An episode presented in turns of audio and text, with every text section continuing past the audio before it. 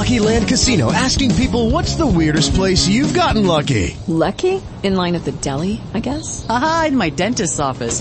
More than once, actually. Do I have to say? Yes, you do. In the car before my kids' PTA meeting. Really? Yes. Excuse me, what's the weirdest place you've gotten lucky? I never win and tell. Well, there you have it. You can get lucky anywhere playing at LuckyLandSlots.com. Play for free right now. Are you feeling lucky? No purchase necessary. Void where prohibited by law. 18 plus. Terms and conditions apply. See website for details. Dr. R.J. Rushdoony, RR 130C5, Laws of Covenant Membership, First Commandment, Exodus, X12. Exodus 12, the laws of covenant membership. And the Lord spake unto Moses and Aaron in the land of Egypt, saying, This month shall be unto you the beginning of months. It shall be the first month of the year to you. Speak ye unto all the congregation of Israel, saying, In the tenth day of this month they shall take to them every man a lamb, according to the house of their fathers, a lamb for an house. And if the household be too little for the lamb, let him and his neighbor next unto his house take it according to the number of his souls. Every man according to his eating shall make your account for the lamb. Your lamb shall be without blemish, a male of the first year. Ye shall take it out from the sheep or from the goats. And ye shall keep it up until the fourteenth day of the same month, and the whole assembly of the congregation of Israel shall kill it in the evening. And they shall take of the blood and strike it on the two side posts and on the upper doorposts of the houses, wherein they shall eat it. And they shall eat the flesh in that night, roast with fire, and unleavened bread, and with bitter herbs they shall eat it. Eat not of it raw, nor sodden at all with water, but roast with fire, his head with his legs, and with the thereof. And ye shall let nothing of it remain until the morning, and that which remaineth of it until the morning ye shall burn with fire.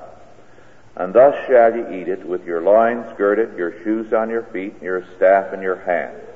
And ye shall eat it in haste. It is the Lord's Passover. For I will pass through the land of Egypt this night, and will smite all the firstborn in the land of Egypt, both man and beast. And against all the gods of Egypt I will execute judgment. I am the Lord. And the blood shall be to you for a token upon the houses where ye are. And when I see the blood, I will pass over you, and the plague shall not be upon you to destroy you when I smite the land of Egypt. And this day shall be unto you for a memorial, and ye shall keep it a feast to the Lord throughout your generations. Ye shall keep it a feast by an ordinance forever. Seven days shall ye eat unleavened bread. Even the first day ye shall put away leaven out of your houses. For whosoever eateth leavened bread from the first day until the seventh day, that soul shall be cut off from Israel.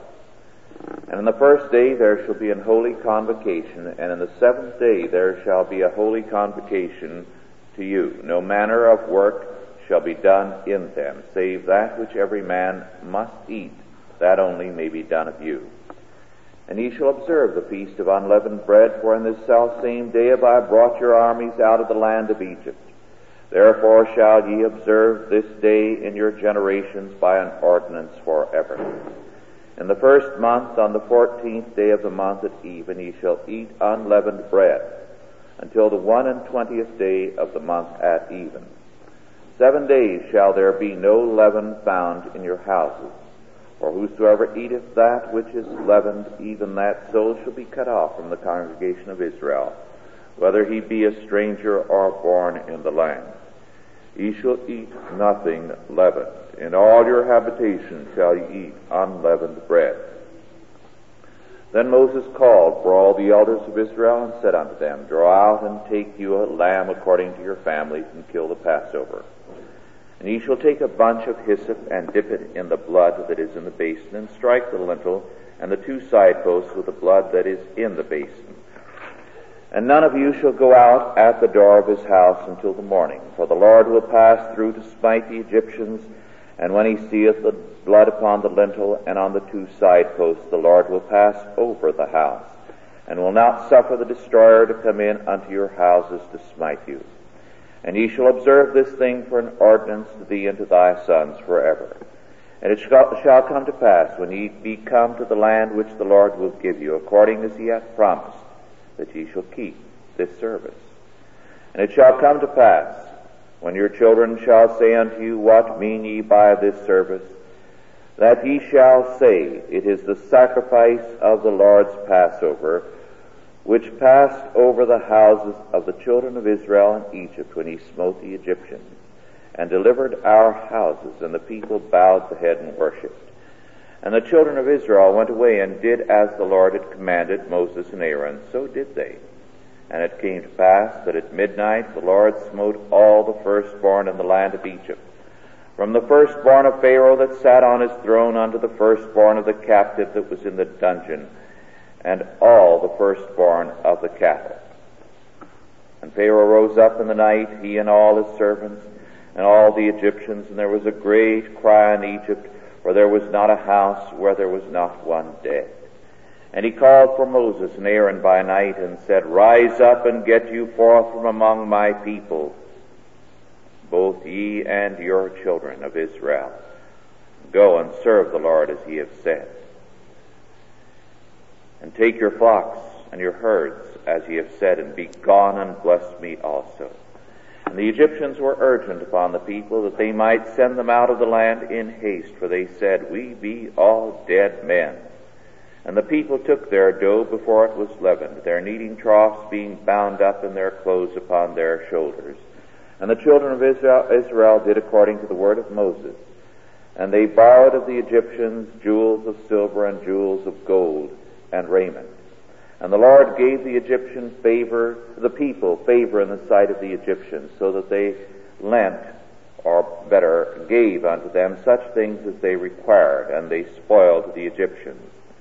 And the children of Israel journeyed from Ramses to Succoth about six hundred thousand on foot that were men, beside children. And a mixed multitude went up also with them, and flocks and herds, and even very much cattle. And they baked unleavened cakes of the dough which they had brought forth out of Egypt, for it was not leavened, because they were thrust out of Egypt and could not tarry, neither had they prepared for themselves any victual. Now the sojourning of the children of Egypt who dwelt in Egypt uh, was four hundred and thirty years. And it came to pass at the end of the four hundred and thirty years, even the self same day it came to pass, that all the host of the Lord went out from the land of Egypt. It is a night to be much observed unto the Lord for bringing them out from the land of Egypt. This is that night of the Lord to be observed of all the children of Israel and their generations. And the Lord said unto Moses and Aaron, This is the ordinance of the Passover. There shall no stranger eat thereof. But every man's servant that is bought for money, when thou hast circumcised him, then shall he eat thereof. A foreigner and an hired servant shall not eat thereof. In one house shall it be eaten. Thou shalt not carry forth aught of the flesh abroad out of the house, neither shall ye break a bone thereof. All the congregation of Israel shall keep it. And when a stranger shall sojourn with thee, and will keep the Passover to the Lord, let all his males be circumcised, and then let him come near and keep it. And he shall be as one that is born in the land. No uncircumcised person shall eat thereof. One law shall be to him that is homeborn, and unto the stranger that sojourneth among you. Thus did all the children of Israel, as the Lord commanded Moses and Aaron, so did they. And it came to pass the self same day that the Lord did bring the children of Israel out of the land of Egypt by their armies.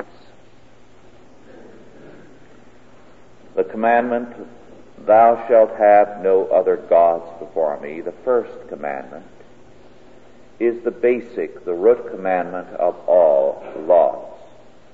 Those who obey this commandment are members of God's covenant.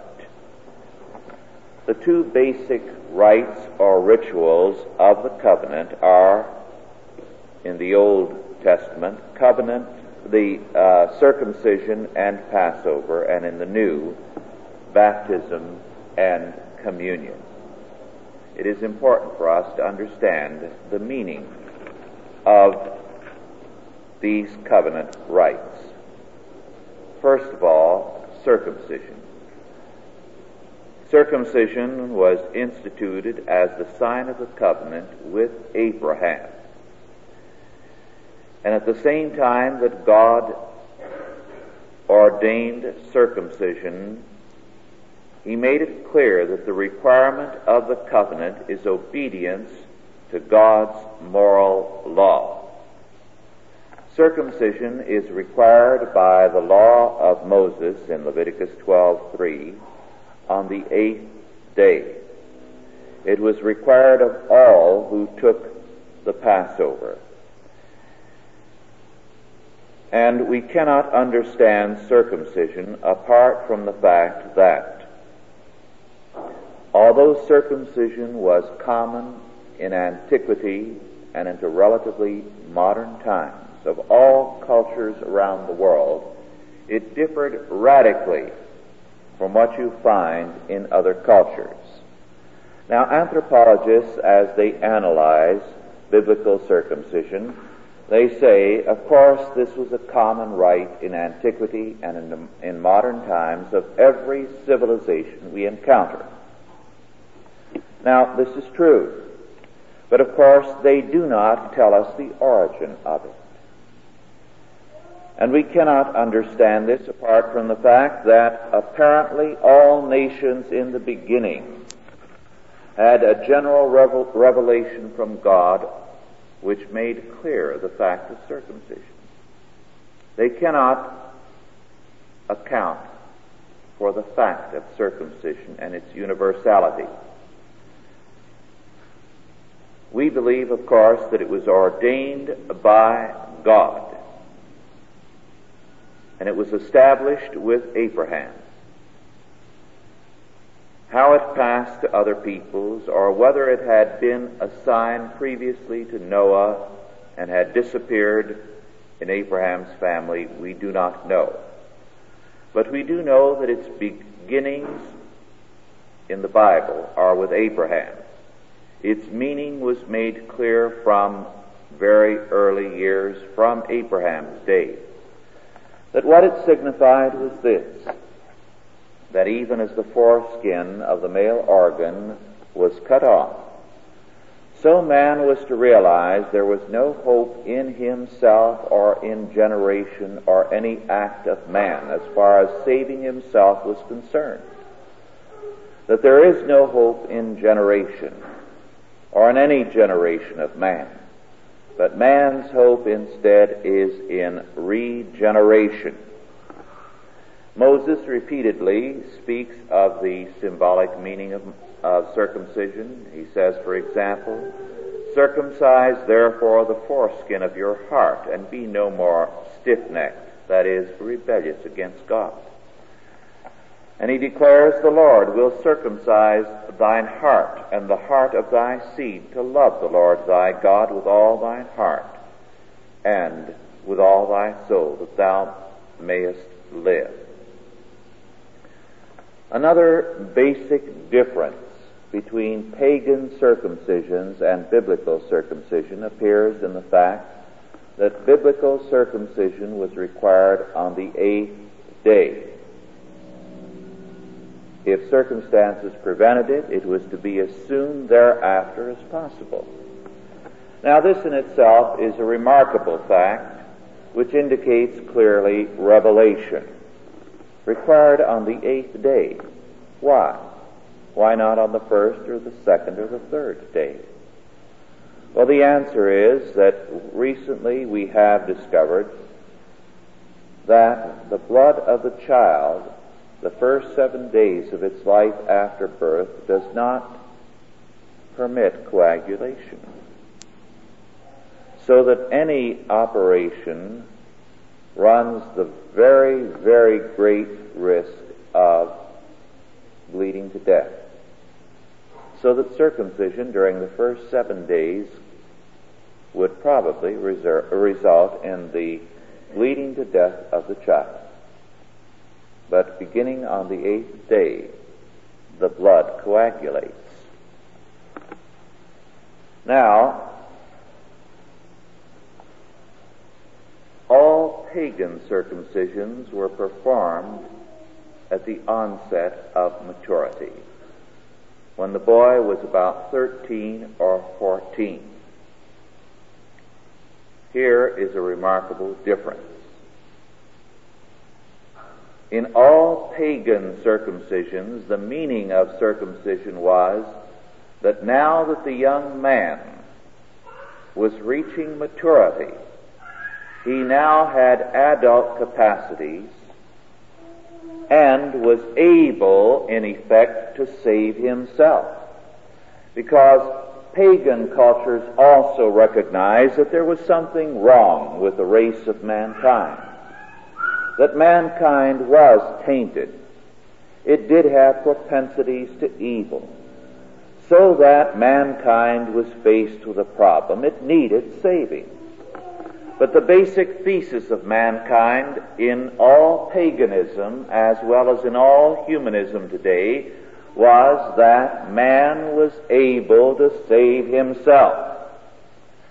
And so, with this act of circumcision of the boy when he reached maturity or began his adolescence, there was signified his initiation into the male fraternity of those who are now going to rule and save mankind.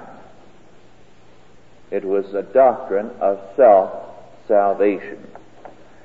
But as administered to a child on the eighth day, in such an act the child was wholly passive. The child did nothing except to receive the rite. It set forth the total, the sovereign grace of God. That this covenant rite which set forth salvation represented not an act of man. It was not man who saved himself. But it represented the fact that it was entirely of God, and all man does is to receive it, and his reception of it is passive. Circumcision, therefore, symbolized justification, regeneration, and sanctification. The sign of the covenant in the New Testament was very early set forth to be baptism. In the Old Testament, the priests were symbolically baptized when they put on their garbs to set forth that which was to come when the great, great high priest, Jesus Christ, came. And so the priests were symbolically washed. That is, they were sprinkled or aspersed. And in Ezekiel 36, 25, and 26, we have the sign of the new covenant set forth as baptism and as sprinkling.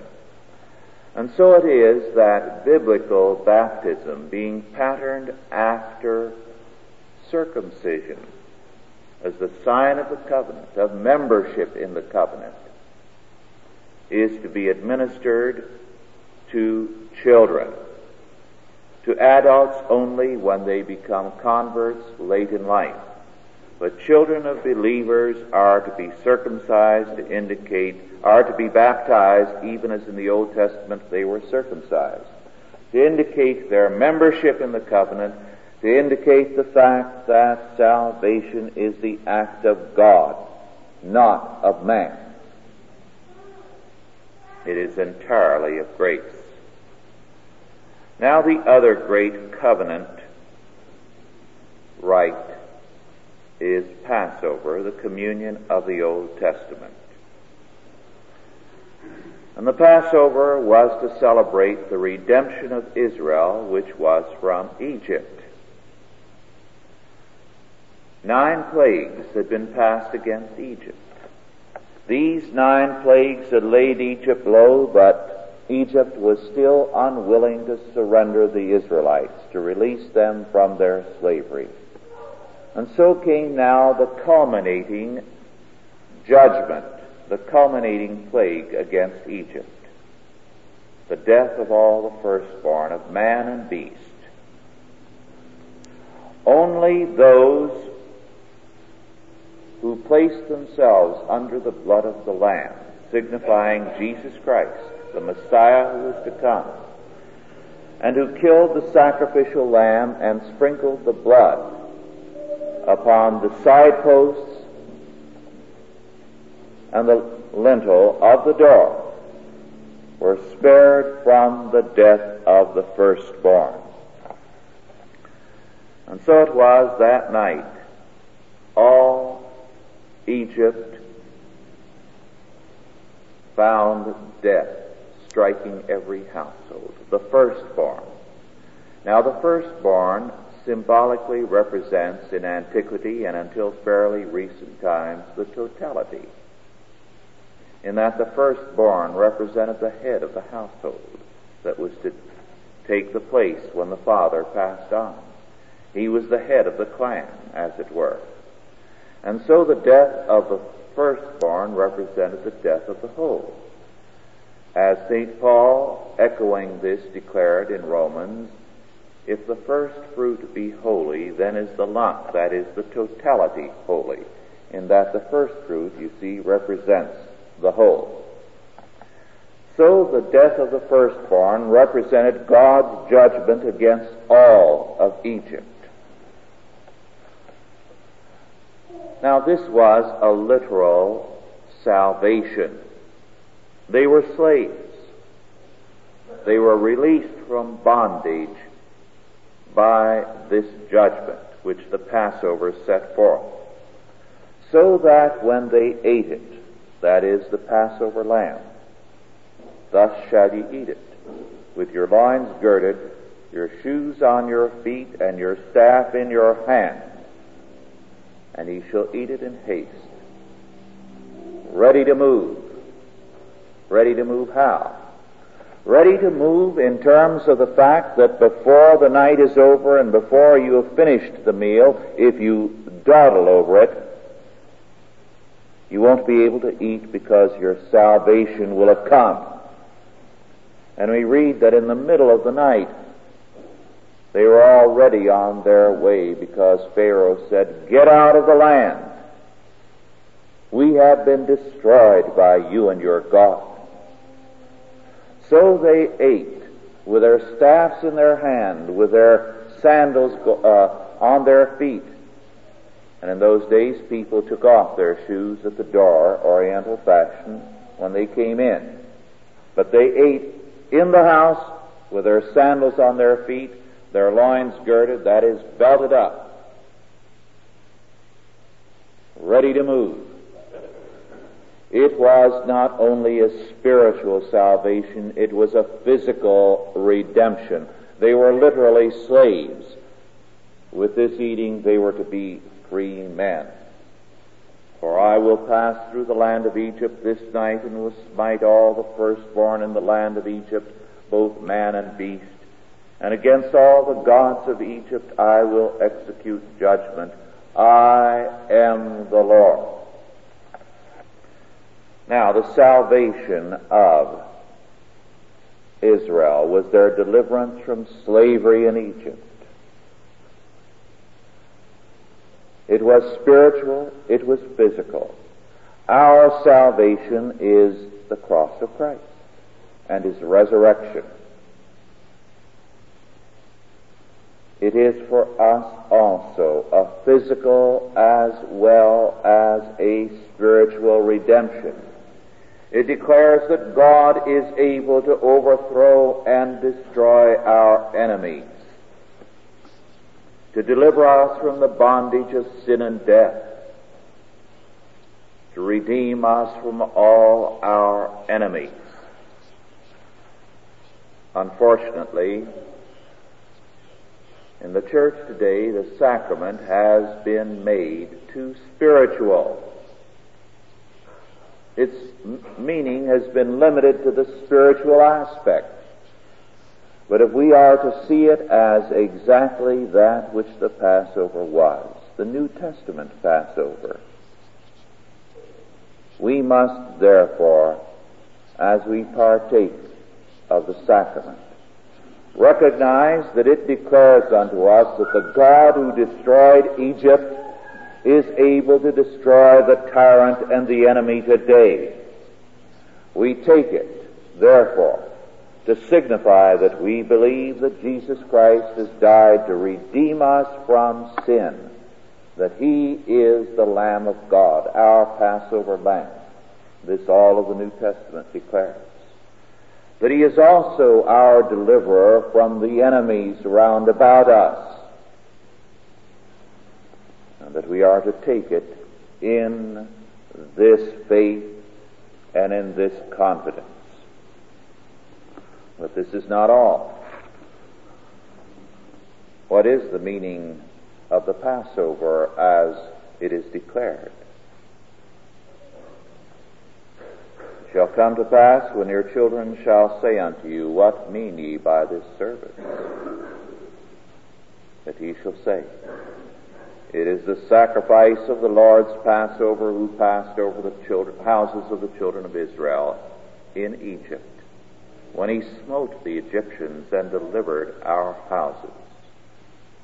And the people bowed the head and worshipped.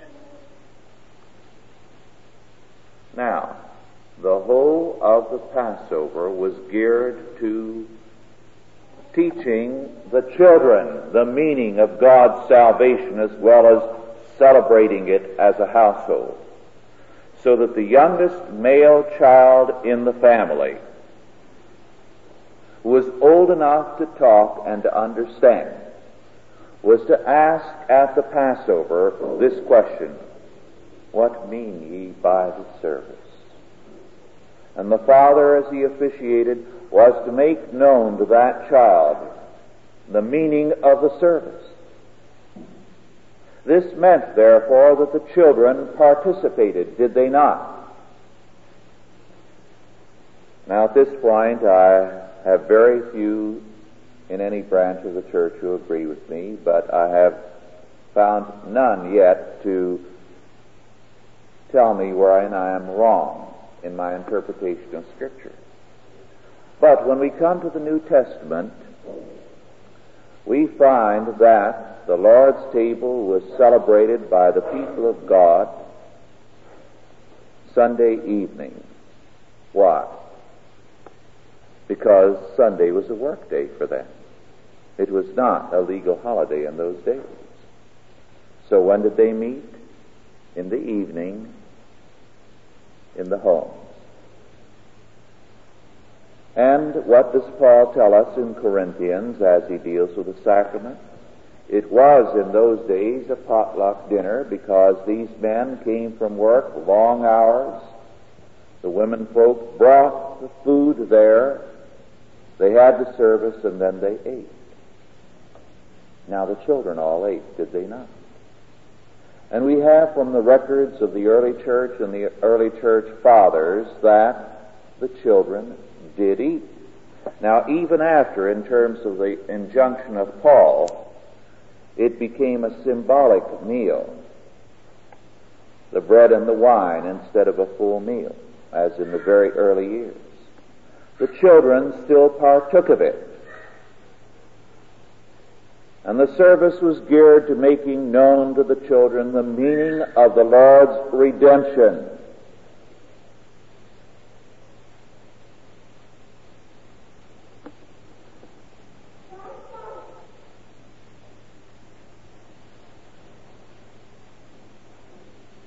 Cannot understand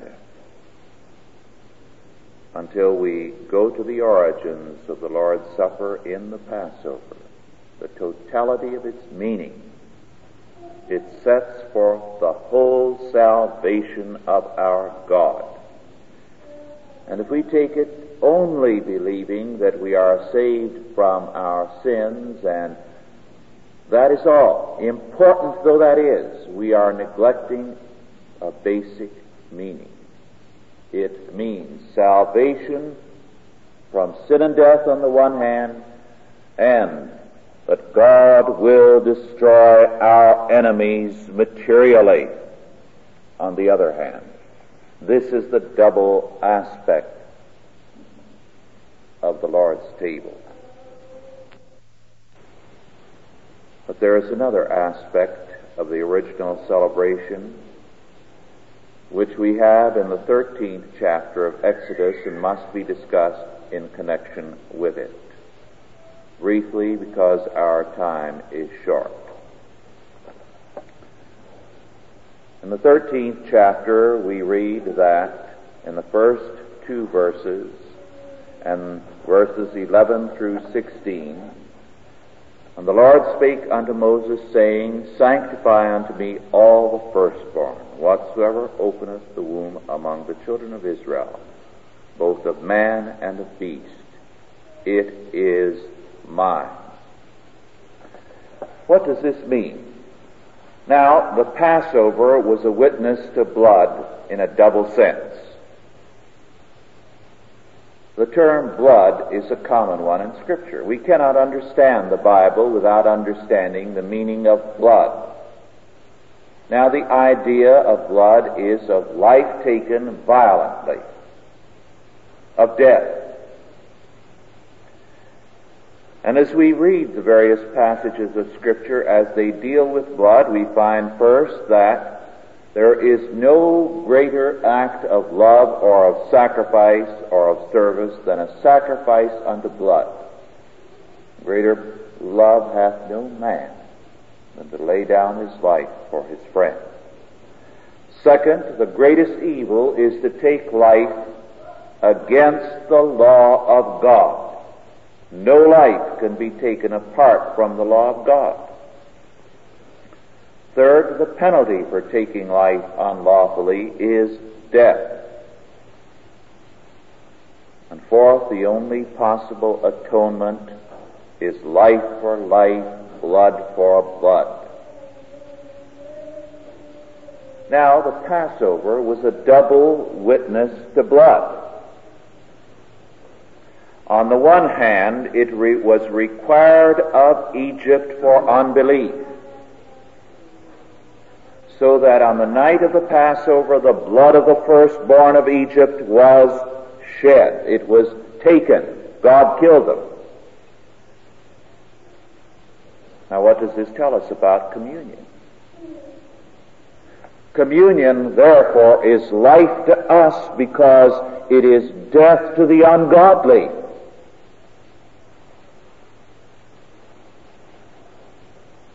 So that the act of communion has a double meaning, does it not?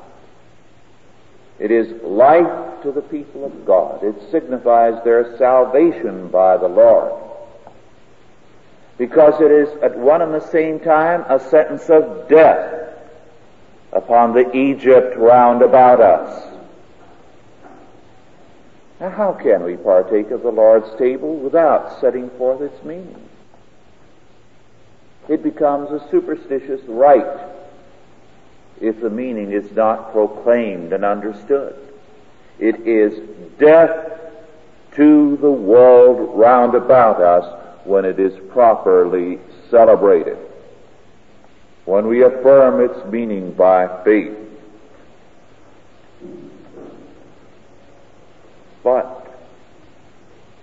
Israel was no less sentenced to death for its sins because it was unbelieving and doubting and stumbling to the last moment. There was no merit in them to save them. It was of the grace of God because they were the covenant people of God.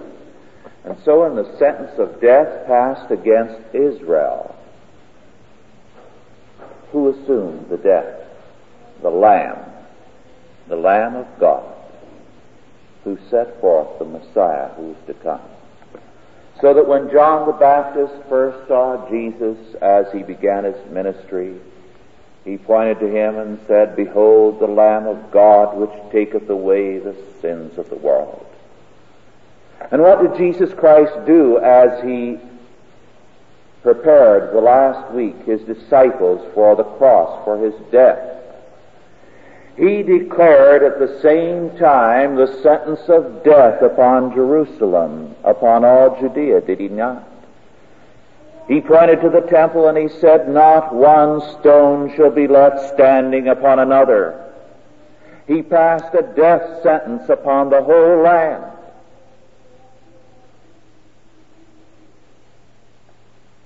So that his atoning death was at the one time, uh, at one and the same time, life to the people of God, death to the enemies of God.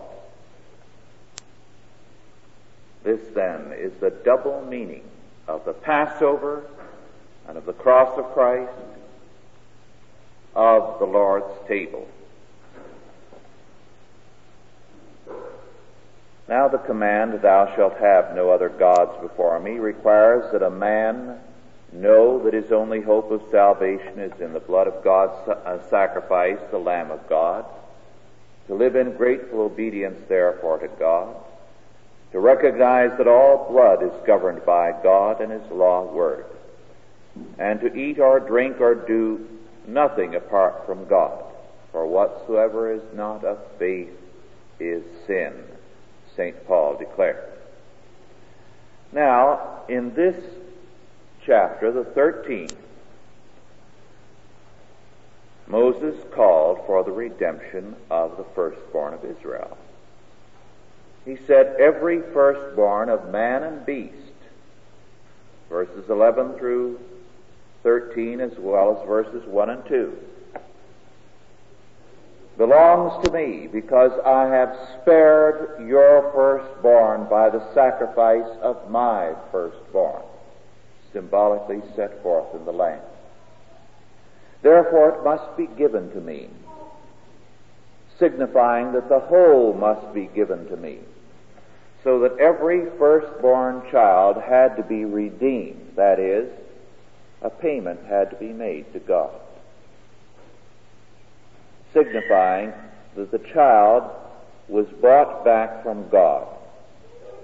Every firstborn of the livestock had to be redeemed or it had to be killed if it were not redeemed because it belonged to God. The man could not keep it. It set forth, therefore, the fact that they recognized that God had given His only begotten Son to die for them rather than passing the sentence of death upon them. So, in the redemption of the firstborn, they confirmed that which was set forth in the covenant in circumcision. It was the Old Testament rite of confirmation. Now Christ is declared by all of the New Testament to be our firstborn and our first fruit. Christ, our first fruit, is sacrificed for us. Ourselves also, which have the first fruits of the Spirit, even we ourselves grown within ourselves, waiting for the adoption to wit the redemption of our body. And so St. Paul declares, our salvation in Christ being therefore of soul and body, the culmination of it will be in the new creation, the resurrection of our body as well as of our soul, so that we shall live in the new creation in perfect redemption. In a physical life, in a glorified body, as well as a resurrected soul. For that which the Lord's table sets forth, as well as the Passover, is a total redemption, body and soul. Let us pray. Our Lord and our God, we give thanks unto Thee for Thy so great salvation. And we pray, our Father, that Thou wouldst make the people of God in this generation mindful.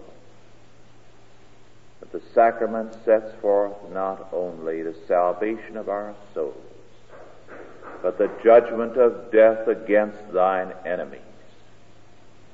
Grant that in this faith and this confidence we may move to prepare ourselves in the days ahead for the judgment that shall fall upon thine enemies and for our triumph and our redemption in and of thee through Jesus Christ our Lord. In his name we pray. Amen. Are there any questions now?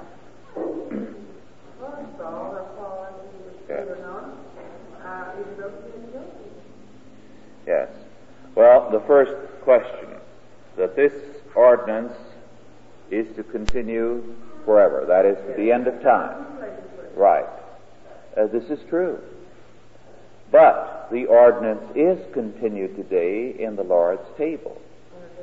Because, you see, our Lord at the Last Supper began the service as the Passover. And then, as the service came to a conclusion, he said, Now, in effect, this is the new Passover. It is my body and it is my blood shed for you. So that the whole meaning of the Last Supper, as our Lord instituted uh, the Last Supper on that night in the upper room, was to declare, Here it is, to continue forever. Do this in remembrance of me, the Passover. So that the uh, sacrament of the Lord's table used to be spoken of as the Christian Passover. It is continued.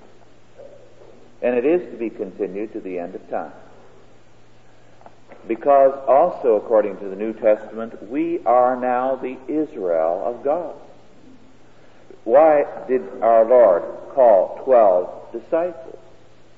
To indicate that because the old Israel and the old twelve tribes were now apostate and were no longer the chosen people of God, he was calling out of them twelve to indicate this, the church, is the true Israel of God.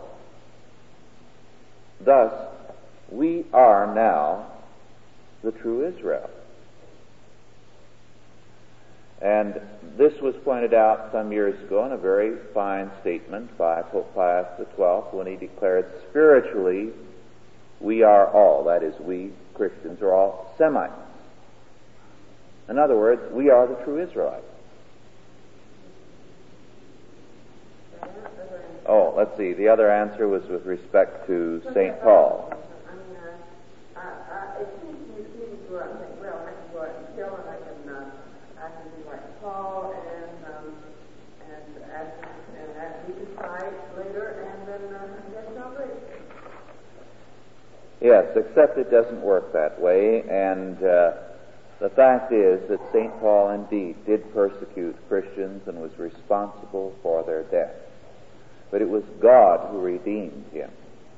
Now, those who say, I will do thus and so, are saying that I am my own Savior uh, now or in the future, so it makes no difference.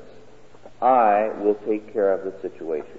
They are thereby affirming themselves, in effect, to be their own gods. They will manage their own salvation in their own good time.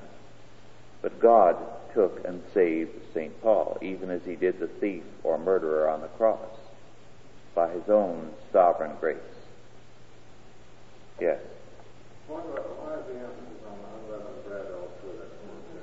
Yes. Uh, why the emphasis on unleavened bread? First of all, you find, if you go to Scofieldian interpreters, that leaven is said to mean sin. This is not true. Because otherwise, why were leavened offerings required for certain offerings that you took to the temple or to the tabernacle? leaven signifies corruptibility. It uh, signifies that which can, for example, mildew or spoil or uh, get uh, rotten. Now, the offerings that man took to God were leavened offerings to signify that that which man did could pass away. Our leavened offerings, for example, are building churches, which can in time decay or be torn down or be taken over. Our offering is work for the Lord which passes away, which changes. But when it is God's offering, as it is, you see, in the Passover, what does it signify? The body and blood of Christ. The unleavened bread, the body, and the meat, the Passover lamb, the blood. Now, signifying Christ, whose work is incorruptible and does not pass away, it therefore, therefore it could not be with leaven. It was incorruptible. Yes, Jeanette, you had a question.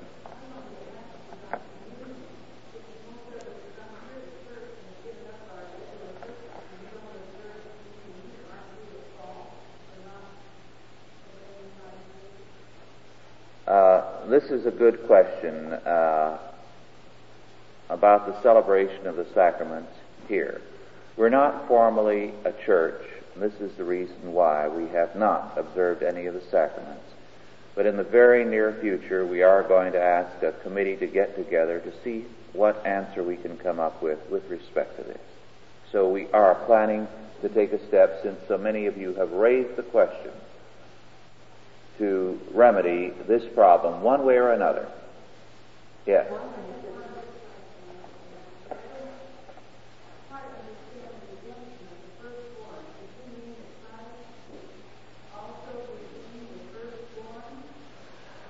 No, this, that in Israel, every believer, everyone who was faithful to the covenant, had to, first of all, circumcise their child, which we do in baptism, the same uh, basic rite. Then, to confirm this, they went to the sanctuary the first available opportunity, and they redeemed the child. That is, they made a payment so that they could take back the child. Otherwise, the child belonged to God and legally was under sentence of death. Because this was, what? All right, this way. Since every Israelite had to redeem his child and the firstborn of all his flock, we similarly are under the same law. That is, we're under sentence of death, and this is symbolically passed against our firstborn. How is it fulfilled? Literally, our firstborn is given over unto death, in that we are now the household of faith, the family of God, and God gives his firstborn. You see and the sentence of death is passed against him. So that St. Paul speaks of Christ as being our firstborn. And we are called by St. Paul the church of the firstborn. This is one of the words, uh, terms used for the church, one of the names, the church of the firstborn. So that Christ dies as our firstborn. Yes.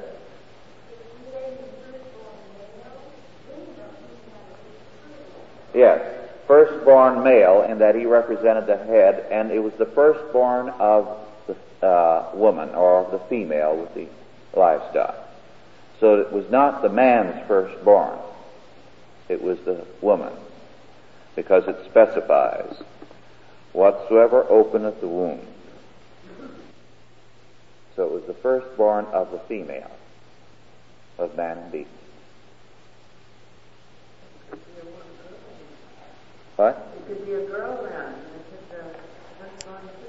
Uh, no, it was the uh, of the beasts, it was anything and everything, but uh, it was the male of. Uh, uh, they just had daughters then. yes.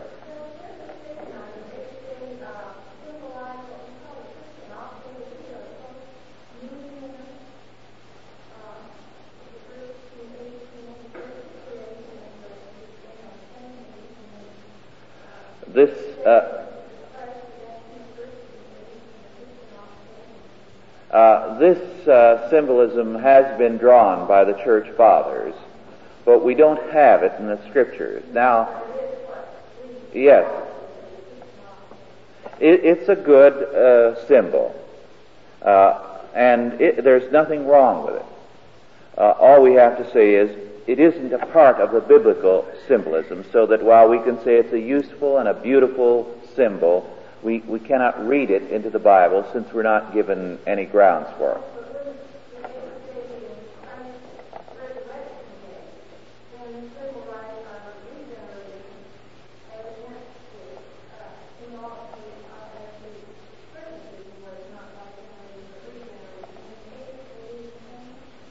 Yes, as I say, it's it's a beautiful uh, analogy, and I think it's a good one.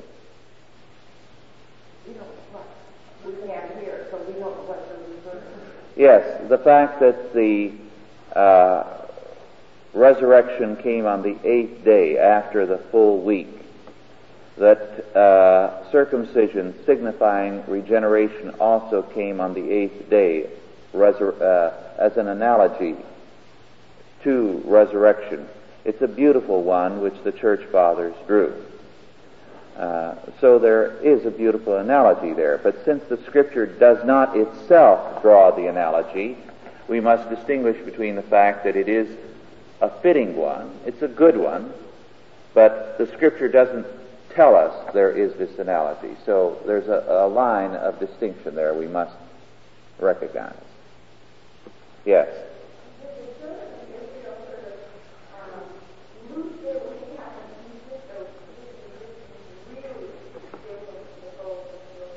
Yes. Now, here we have a problem with words because Exodus says they borrowed and they lent. Here you have older meanings of the word that uh, we don't recognize. For example, uh, to us, borrow and lent has the strict idea of a temporary loan, something that is to be returned. But when the King James Version was translated, it had the meaning of taking and of giving. Now, what happened was this they had been slaves, you remember. Now they said, We are demanding wages. Pay us off. We work for nothing, we're entitled to wages. And the Egyptians gave it to them to get them out of the land. They didn't want him around. Okay, here, we're paying you off tonight. Get out. This was the meaning. So that this is a part of the uh, changing nature of language, which we encounter several times in Scripture. I've cited before the fact that Paul says, quit ye like men, which means acquit yourselves, perform like men. And during World War II, one commanding officer, when a, a tract was uh, passed out by an Episcopal chaplain with this across the uh, front. Quit ye like men, blew his stack because he read the word quit in a totally modern sense, which was not that intended by St. Paul. Yes. Well, after all these plagues that they had suffered, and they came up to this moment where uh, they were going to leave, uh, did the Egyptians that the uh, or had they already told them, take your your wages and get? A good question. Uh, the Egyptians knew this death sentence was coming because Moses made the witness to all of them, and then you read that uh, it was a mixed multitude that left. In verse 38, and a mixed multitude went up also with them. So 600,000 men, which means about 2 million Israelites, plus foreigners. That's what's meant by the mixed multitude. Egyptians and other peoples who, believing what Moses and Aaron had declared, had preserved themselves by uh, celebrating the Passover themselves also.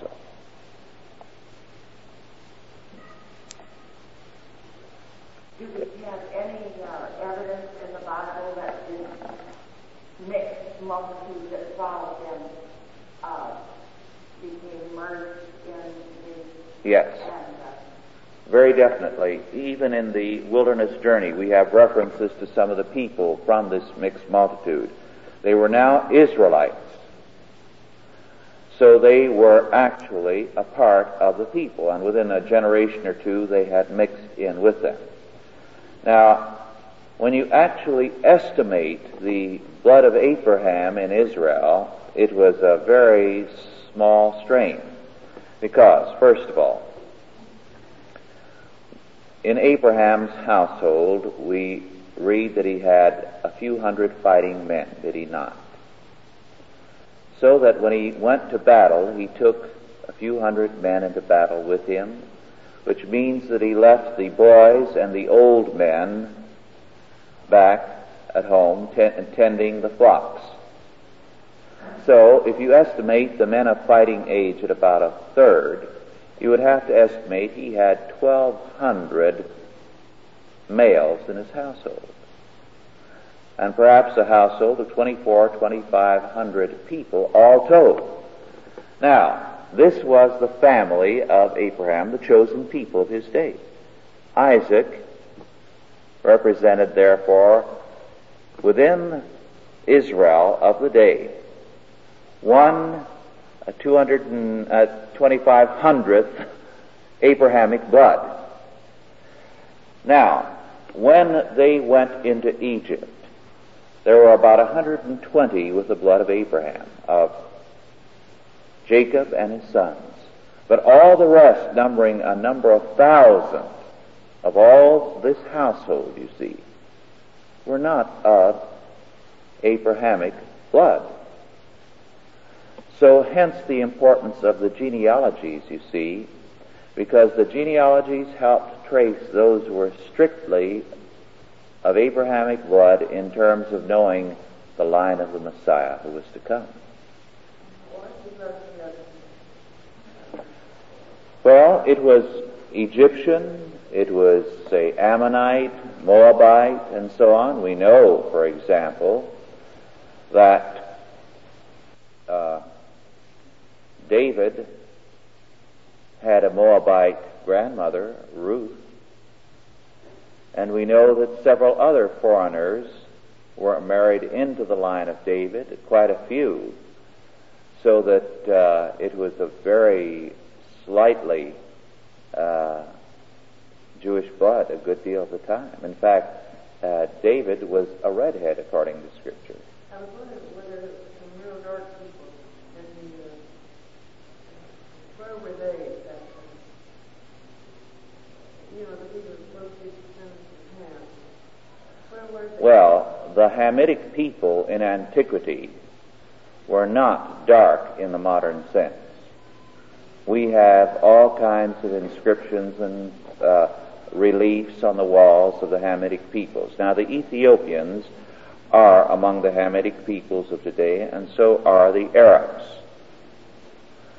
Uh, some of the Arabs, the Egyptians. But even though the uh, Ethiopians to this day reveal very strong uh, and non-Negroid features, they have been so mixed with Negro blood that uh, they have become very dark. But actually, the strict Hamitic features in Ethiopia have very classic and beautiful lines. And they still maintain a difference. You have three groups in Ethiopia today that have uh, very little to do with each other. The uh, Ethiopians, the Arabs, and the Negroes. And there's quite likely to be extensive civil war between the three when Haile Selassie dies, and already uh, the Negroid peoples are in warfare against the others. So at night there is another law that prevails. The, the uh,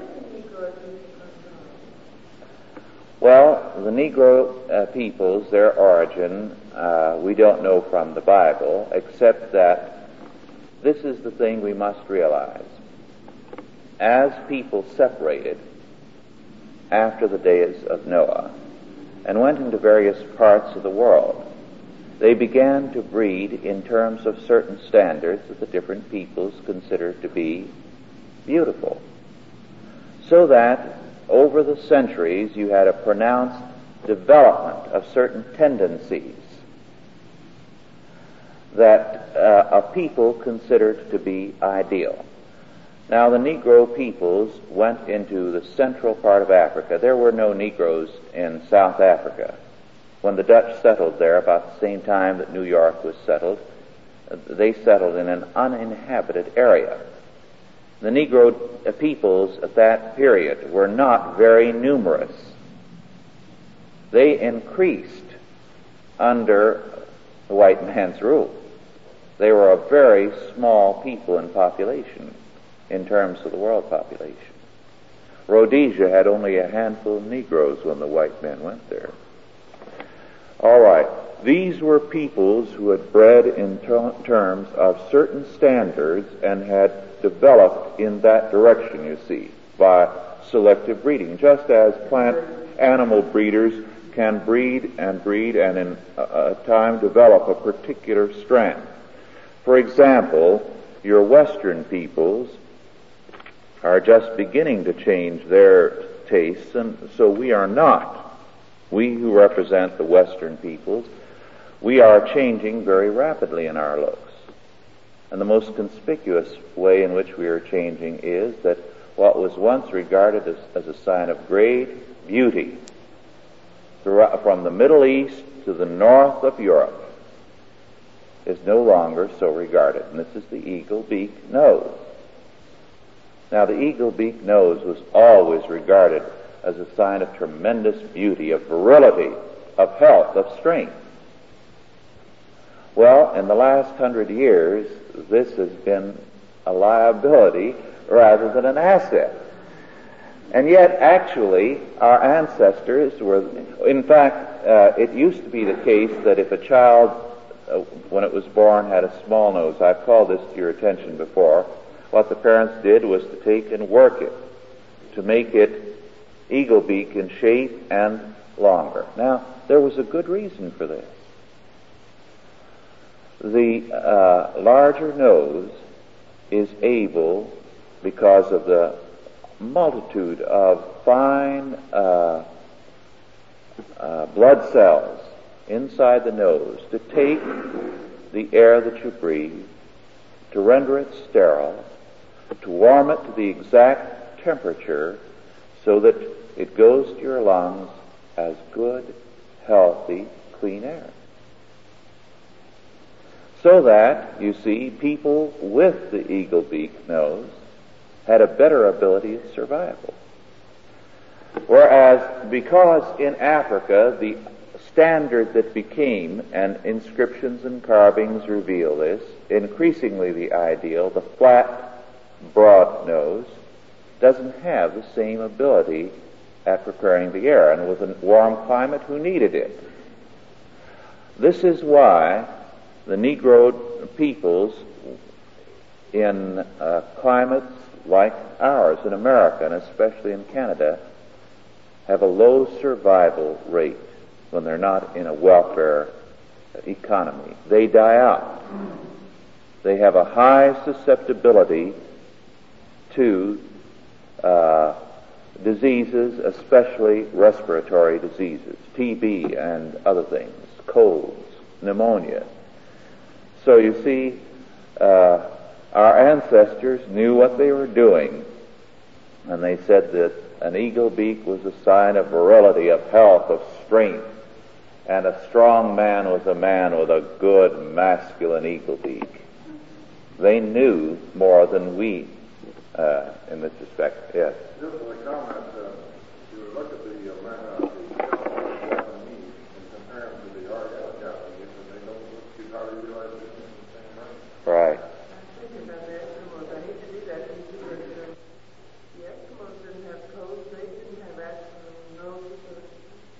Yes, but they do have a long nasal passage.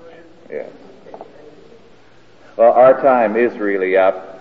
We've wandered far adrift, but we'll continue next week with the law of covenant membership. Authorized by the Chalcedon Foundation. Archived by the Mount Olive Tape Library. Digitized by ChristRules.com. It is Ryan here, and I have a question for you. What do you do when you win? Like, are you a fist pumper, a woohooer, a hand clapper, a high fiver? I kind of like the high five, but if you want to hone in on those winning moves, check out Chumba Casino. At ChumbaCasino.com, choose from hundreds of social casino style games for your chance to redeem serious cash prizes. There are new game releases weekly, plus free daily bonuses. So don't wait. Start having the most fun ever at ChumbaCasino.com. No purchase necessary. VGW. Void were prohibited by law. See terms and conditions. 18 plus.